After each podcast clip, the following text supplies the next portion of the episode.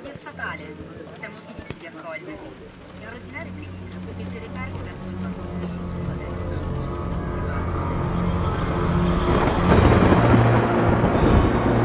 Aperitivo con delitto.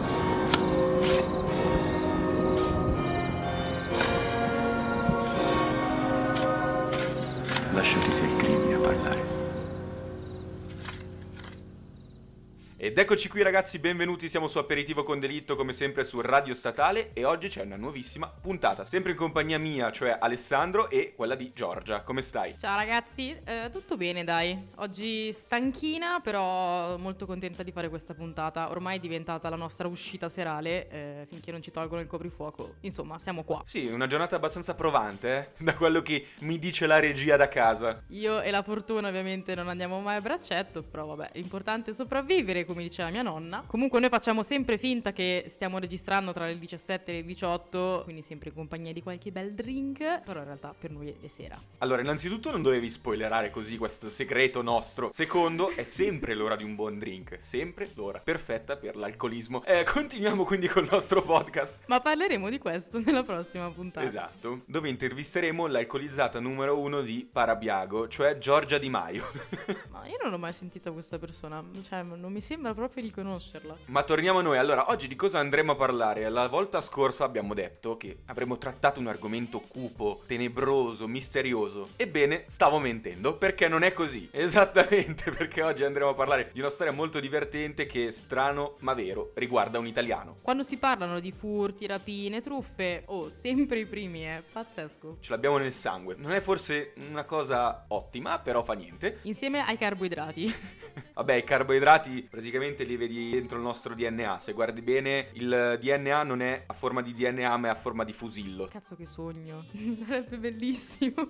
Io oggi in realtà volevo parlarvi di un'altra cosa, ma forze maggiori me l'hanno impedito, perché io volevo parlare del tremendo caso del leccatore di citofoni che è successo nel duemiladiciannove in Florida, ma i poteri forti me l'hanno impedito. Sì, le autorità della dignità te lo hanno impedito. Esattamente, stiamo parlando sì di un italiano e torniamo indietro di praticamente un secolo, sì. centodieci anni sono passati quest'anno, eh, da questo avvenimento. Stiamo parlando di Vincenzo Pietro Peruggia. È talmente entrata nella storia che si ricorda addirittura cento anni dopo. Perché queste gesta eroiche sono passate alla storia. Eh, ma lui lo diceva, eh, diceva marciranno le tegole del tetto, ma il mio nome rimarrà scolpito nei secoli. E aveva ragione, in questo caso aveva proprio ragione. Andiamo un attimo a capire prima chi è e poi parleremo di cosa ha fatto per essere considerato un vero patriota. Alla stregua addirittura di Garibaldi, secondo me, guarda, eh, siamo lì. Il nostro Vincenzo Peruggia che vive e lavora in Francia, ma in realtà mal sopportava quel atteggiamento di scherno che i francesi avevano rispetto agli immigrati italiani, che li chiamavano mangiamaccheroni,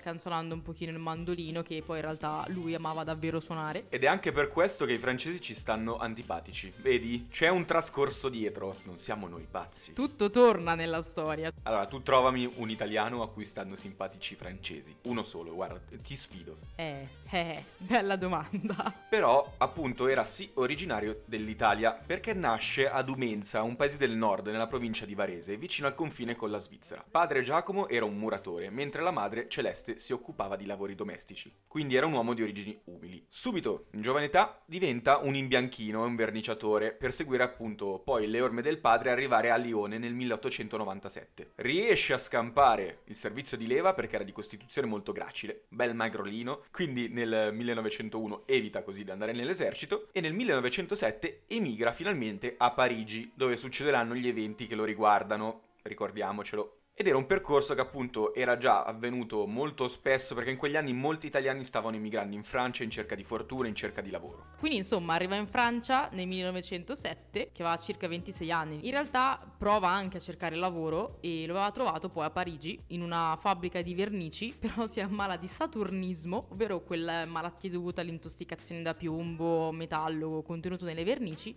e quindi è costretto a cambiare lavoro e farsi assumere da una ditta di pulizie del signor Goujon, Aubier, penso si pronunci così, eh, chiedo scusa a tutti i possibili francesi. Sì, sì, secondo me è giusto. Che lo mandò dove a pulire? Al Museo del Louvre, il famosissimo Museo del Louvre, con il compito di pulire quadri e di ricoprirli con i cristalli. Ed è qui al Louvre che accade quello che forse già tutti voi state immaginando. Cosa c'è al Louvre di tanto famoso e soprattutto di italiano? Cosa ci sarà mai? Stiamo parlando ovviamente della Gioconda. E quindi qui, il ventuno agosto del millenovecentoundici, lui decide, ebbene sì signori, di rubare la Gioconda, uno dei quadri più famosi a livello mondiale e forse l'attrazione principale del Louvre. Almeno, non so voi ragazzi, ma io quando ci sono andato sono dovuto forse rimanere in coda per una cosa come quindici minuti solamente per vederla un pochettino da lontano, perché davanti c'erano talmente tanti turisti, c'era una calca immensa. Io ero piccolo, quindi non riuscivo neanche a vedere, sono dovuto salire sulle spalle di mio padre. Ho capito perché se lo vogliono tenere così stretto i francesi, eh?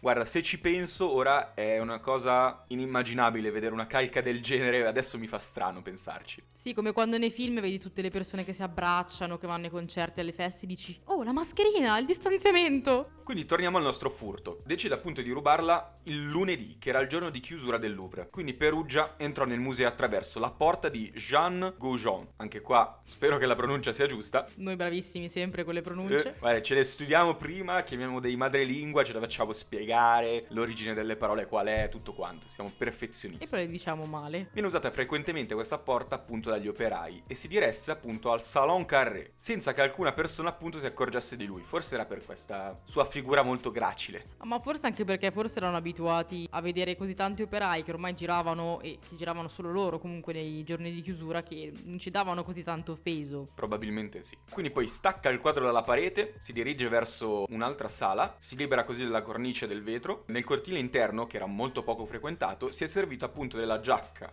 che indossava solitamente durante il periodo di lavoro per ricoprire e avvolgere il quadro. Lui esce, se ne va, nessuno lo vede, nessuno gli fa domande, nessuno si accorge di lui. Facilissimo, più semplice di così. Forse gli è andata bene che era il millenovecentoundici e ancora le telecamere non esistevano. Sì, se ci pensi, tutti i furti di cui abbiamo parlato sono tutti successi in anni molto remoti, perché mi sa che da quel momento in poi hanno intensificato tutte le forme di sicurezza. Tra l'altro, cosa molto divertente, lui esce dal museo, prende un autobus, però si accorge di aver sbagliato direzione, così scende proprio tranquillamente come se nulla fosse, come se non stesse facendo un furto della Madonna, e si fa riportare a casa da una vettura. Questa vettura lo va a portare in rue de l'Hôpital di Saint-Louis, e dove appunto per un attimo nasconde la Gioconda. Tuttavia comunque lui, essendo un lavoratore, deve tornare al lavoro e deve anche giustificare il motivo del suo ritardo, e lui per giustificare il motivo di questo suo ritardo dice di essersi ubriacato il giorno precedente e di avere un po' ancora i postumi e quindi per quello che era arrivato in ritardo. Ma raccontiamo anche un po' di come è stato scoperto questo furto, perché la mattina di martedì ventidue agosto millenovecentoundici due artisti molto famosi all'epoca si erano diretti al Louvre per imparare dai grandi maestri, appunto per prendere spunto dalle grandi opere che erano esposte al Louvre. Giunti nel salone di Carré si sono accorti appunto della scomparsa della Gioconda di Leonardo da Vinci. La, la cosa divertente è insomma che all'inizio hanno pensato che la Gioconda non fosse stata rubata, ma bensì fosse stata portata fuori da un fotografo dell'epoca per essere appunto immortalata. Quindi all'inizio non si sono neanche allarmati, hanno detto beh beh sì, ma sì, ce l'avrà lui, tanto dopo ritorna. eh. Sì, succedesse adesso una cosa del genere probabilmente altro che fotografo, cioè un disastro. Loro tranquilli, ma sarà fuori col fotografo, solamente un quadro di un patrimonio artistico mondiale.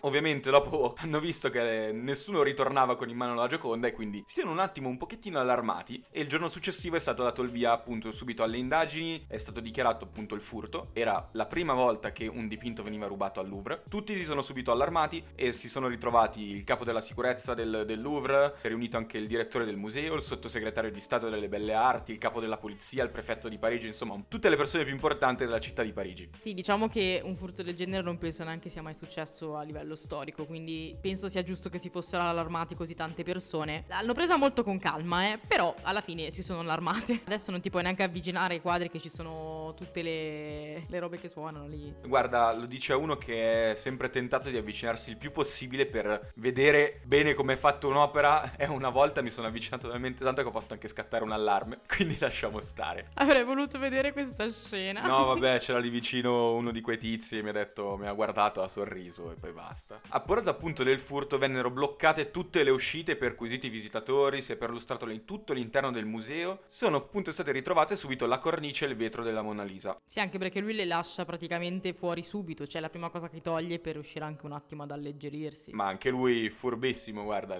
ah sì, le lascio qua su questa scala, non si accorgeranno mai. Poi hanno scoperto anche che la porta da cui era uscito il nostro carissimo Peruggia era stata forzata e mancava un pomello, infatti lui aveva forzato la porta con un coltellino. Tra l'altro quella porta lì era quella usata soprattutto dagli operai, perché era quella utilizzata per i lavoratori per entrare appunto all'interno del museo da una parte retro, quindi la gendarmeria pensò che il ladro appunto si fosse mescolato a loro o fosse proprio lo stesso ladro, uno degli operai. Infatti vennero perquisiti anche molte case degli operai e, cosa molto divertente, venne perquisita anche la casa di Peruggia, però Peruggia aveva deciso di non tenere la, diciamo, la Gioconda all'interno di casa sua perché diceva che c'era un ambiente molto umido, perché comunque lui ci teneva a quel quadro, non voleva rovinarlo, e quindi l'aveva affidato ad un compatriota che è Vincenzo Lancellotti, quindi in realtà appunto la Mona Lisa non era all'interno di casa sua. Tanto nel frattempo viene anche lanciato un appello ai cittadini di Parigi e a chiunque potesse aver notato magari una persona un po' sospetta in quei giorni nei pressi del Louvre. Ormai davvero era proprio caccia all'uomo.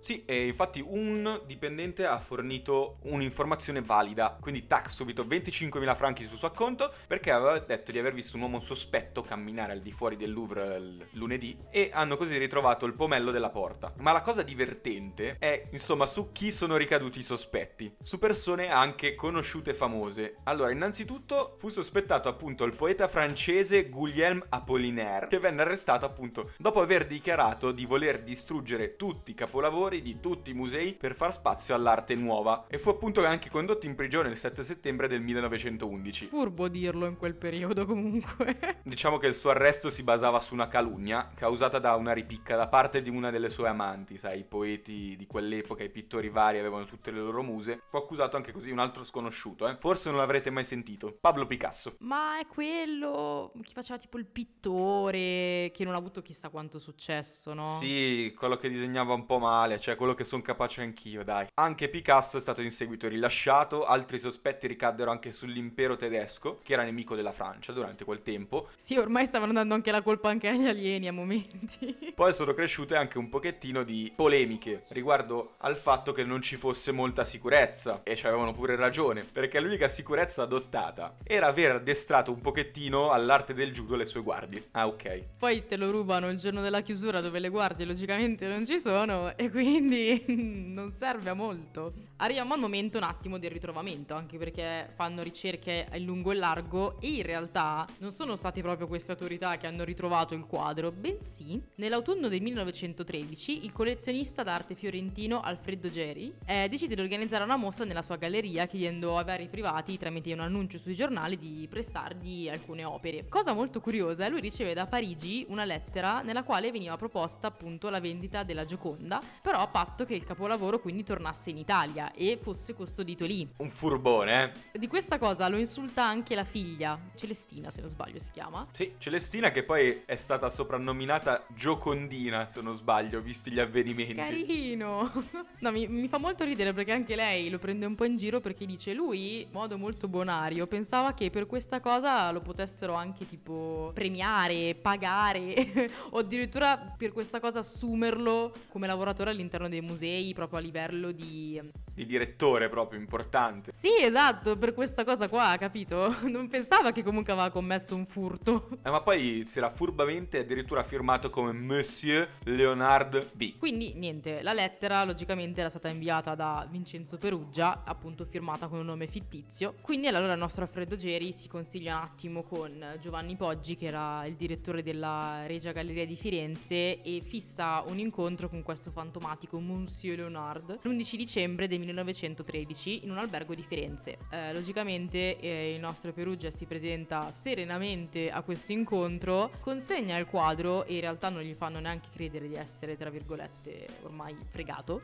Infatti lui viene arrestato il giorno seguente direttamente nella sua camera d'albergo. Che poi lui tra l'altro aveva scritto nella lettera proprio: il quadro è nelle mie mani, appartiene all'Italia perché Leonardo è italiano. Era proprio mosso da questo istinto patriottico di portarla per forza in Italia, perché non so se più per appunto un senso patriottico o perché i francesi gli stavano antipatici. Beh, forse se sei patriottico però i francesi ti stanno antipatici. Potrebbero essere in effetti entrambe le cose. Sì, che poi molti dicevano anche, o meglio, c'erano queste teorie secondo cui questo furto eh, in realtà mh, era sotto commissione, no? Da un truffatore argentino. Però in realtà poi è stato proprio lui a smentire e dire che lui l'ha fatto proprio per questo senso patriottico, perché voleva appunto riportare un pochino del patrimonio che era stato trafugato na- da Napoleone Bonaparte, che poi in realtà lui non sapeva, essendo anche comunque un comune muratore, che in realtà non, non era stata trafugata la Gioconda da Bonaparte, ma era stata portata direttamente in Francia da Leonardo. Aveva anche proprio, diciamo, la motivazione era mossa in modo erroneo. A me sorprende molto la sua ingenuità, perché lui si ritrova dentro questo hotel per discutere appunto del rientro della Gioconda in Italia, loro gli dicono di lasciargliela, lui se ne va poi in giro a spasso per Firenze tranquillamente come se nulla fosse. Cioè no, no, tu non hai appena rubato un'opera famosa a livello mondiale, no, vai pure in giro tranquillamente come se niente fosse, non hai fatto nulla di male, eh? E infatti, come hai detto tu prima, è stato arrestato puntualmente subito il giorno dopo perché si sono accorti che era la Gioconda originale. Vediamo una cosa che però forse non so più se mi ha fatto divertire oppure se mi ha intristito, perché durante il processo è stato definito il nostro Vincenzo mentalmente meno mato, quindi con un'intelligenza un po' sotto la media. E ora vi spiego anche come sono arrivati a, a questo. Praticamente c'è stata una forte pressione popolare, diciamo per una pena leggera, visto che molti alla fine hanno appoggiato la sua causa, l'hanno visto come un vero italiano, Italian proud proprio, fiero di esserlo. Sì, in Italia era visto come un eroe, eh. Sì, sì, è stata invocata appunto anche l'infermità mentale. È stata confermato da un indovinello che gli è stato posto da un medico, uno psichiatra del tribunale, il professor Paolo Amaldi. Allora gli ha fatto questa domanda. Ora, io la pongo a voi, voglio che voi rispondiate e così poi scopriremo tutti insieme se siamo infermi mentalmente oppure no. Io lo penso. Cioè, dopo questa domanda penso di esserlo. Su un albero ci sono due uccelli. Guardate bene, c'è un albero, ci sono due uccelli. Chiaro e semplice. Se un cacciatore spara a uno di essi, quanti ne rimarranno sull'albero? Pausa di tre secondi, ma facciamo cinque, dai, visto che la domanda è complicata, per rispondere. Quanti uccelli rimangono sull'albero? Ma perché poi uno ragiona col classico tipo indovinello delle mele. Se io ti do una mela, quante mele avrai? Cioè, capito? Uno la ragiona in questo modo. Allora, ovviamente, se un cacciatore spara a un uccello, ce ne sono due, uno muore, quindi uno non c'è più. E ovviamente il nostro Vincenzo risponde, uno, è giusto, ora mi danno uno sconto alla pena. E invece il medico gli è andato subito giù pesante, perché gli ha urlato in faccia, deficiente! Perché la risposta giusta è zero, in quanto uno muore, l'altro scappa per lo sparo. Io mi chiedo, come fai a testare l'infermità mentale di una persona con questo indovinello? La sicurezza era così, la psicologia era questa, vabbè, tutto un po' così, alla buona. Sono state concesse delle attenuanti e una pena molto tranquilla alla fine. Un anno e quindici giorni di prigione, che è addirittura stata ridotta a sette mesi e otto giorni, un po' per buona condotta, un po' per sempre per altre pressioni. Mi avevi detto che tu hai trovato una storia interessante però a riguardo di quando è stato scarcerato. Sì, perché questa storia ha coinvolto talmente tanto, soprattutto degli studenti eh, toscani, che hanno voluto raccogliere una colletta appunto per il nostro Peruggia e gliel'hanno consegnata direttamente, eh, diciamo, a nome di tutti gli italiani. E gliel'hanno appunto consegnata una volta uscito di prigione. Era tipo quattromilacinquecento lire, eh, non tantissimo, però nel senso sempre qualcosa. Comunque questo sempre per far eh, risaltare quanto a livello, diciamo, italiano era visto come un eroe, il patriota. Ma a me fa ridere anche un'altra sua dichiarazione che dice che appunto ha passato due anni molto romantici, a suo dire, con la Gioconda appesa sul tavolo della cucina. Si guardava ogni giorno, colazione, pranzo e cena, questa Gioconda che lo fissava col suo sorrisetto enigmatico che tutti ormai conoscono. E forse anche un po' grazie a questo episodio che la Gioconda è entrata, diciamo, nell'immaginario, nel collettivo di massa. Però forse un pochino inquietante, eh? Cioè, mangiare tutte le mattine con questi due occhi che ti fissano, non lo so, eh, un pochino lo stomaco me lo chiuderebbe. Meglio che dormirci però. Eh, che no, non lo sai, magari l'ha fatto. Di fianco, proprio abbracciato, tipo, mm, Gioconda. Vabbè, lasciamo stare le situazioni calienti, le lasciamo a Vincenzo e alla Gioconda. Dopo questa esperienza si può notare che la Gioconda non ha più tanto un sorrisetto aggraziato e accattivante, ma forse un pochettino più sconvolto.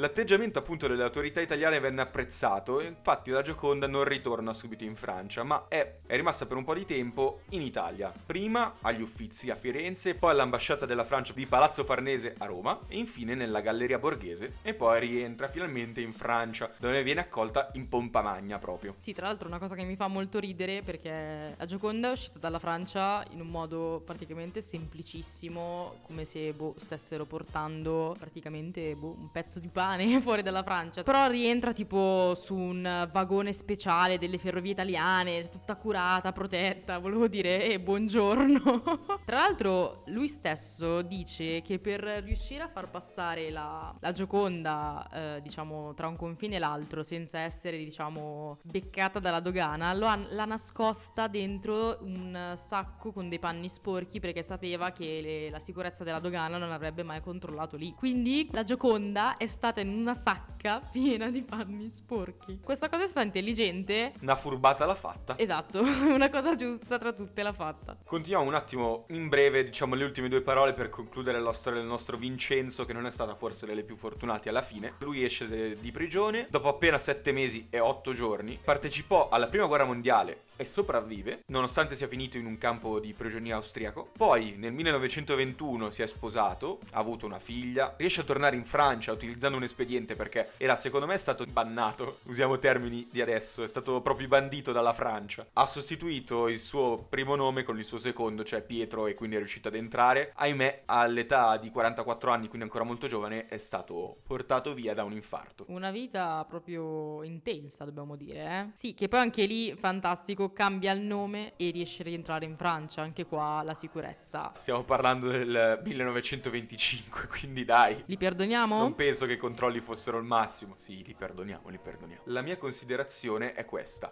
la morale. Rubiamo la Gioconda di nuovo. Ma se adesso non riesce neanche a avvicinarci il naso che suona l'allarme. Mescoliamo i due piani, mescoliamo il suo piano con altri piani, facciamo un piano più complesso e unico. Prendiamo il piano di quelli che hanno rapinato il Cavò, però senza panino, e rubiamo la Gioconda. Droghiamo tutti come hanno fatto le ragazze di Wall Street.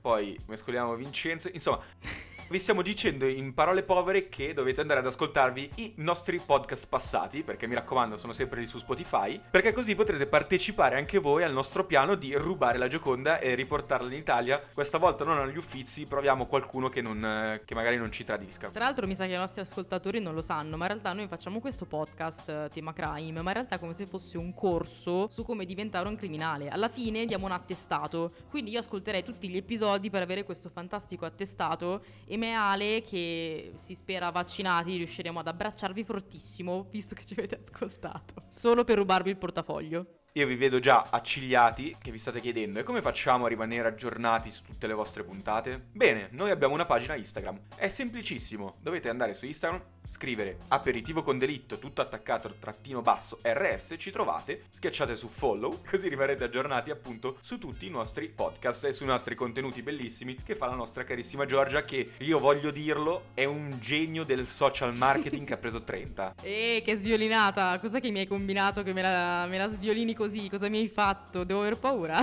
Io niente. Niente.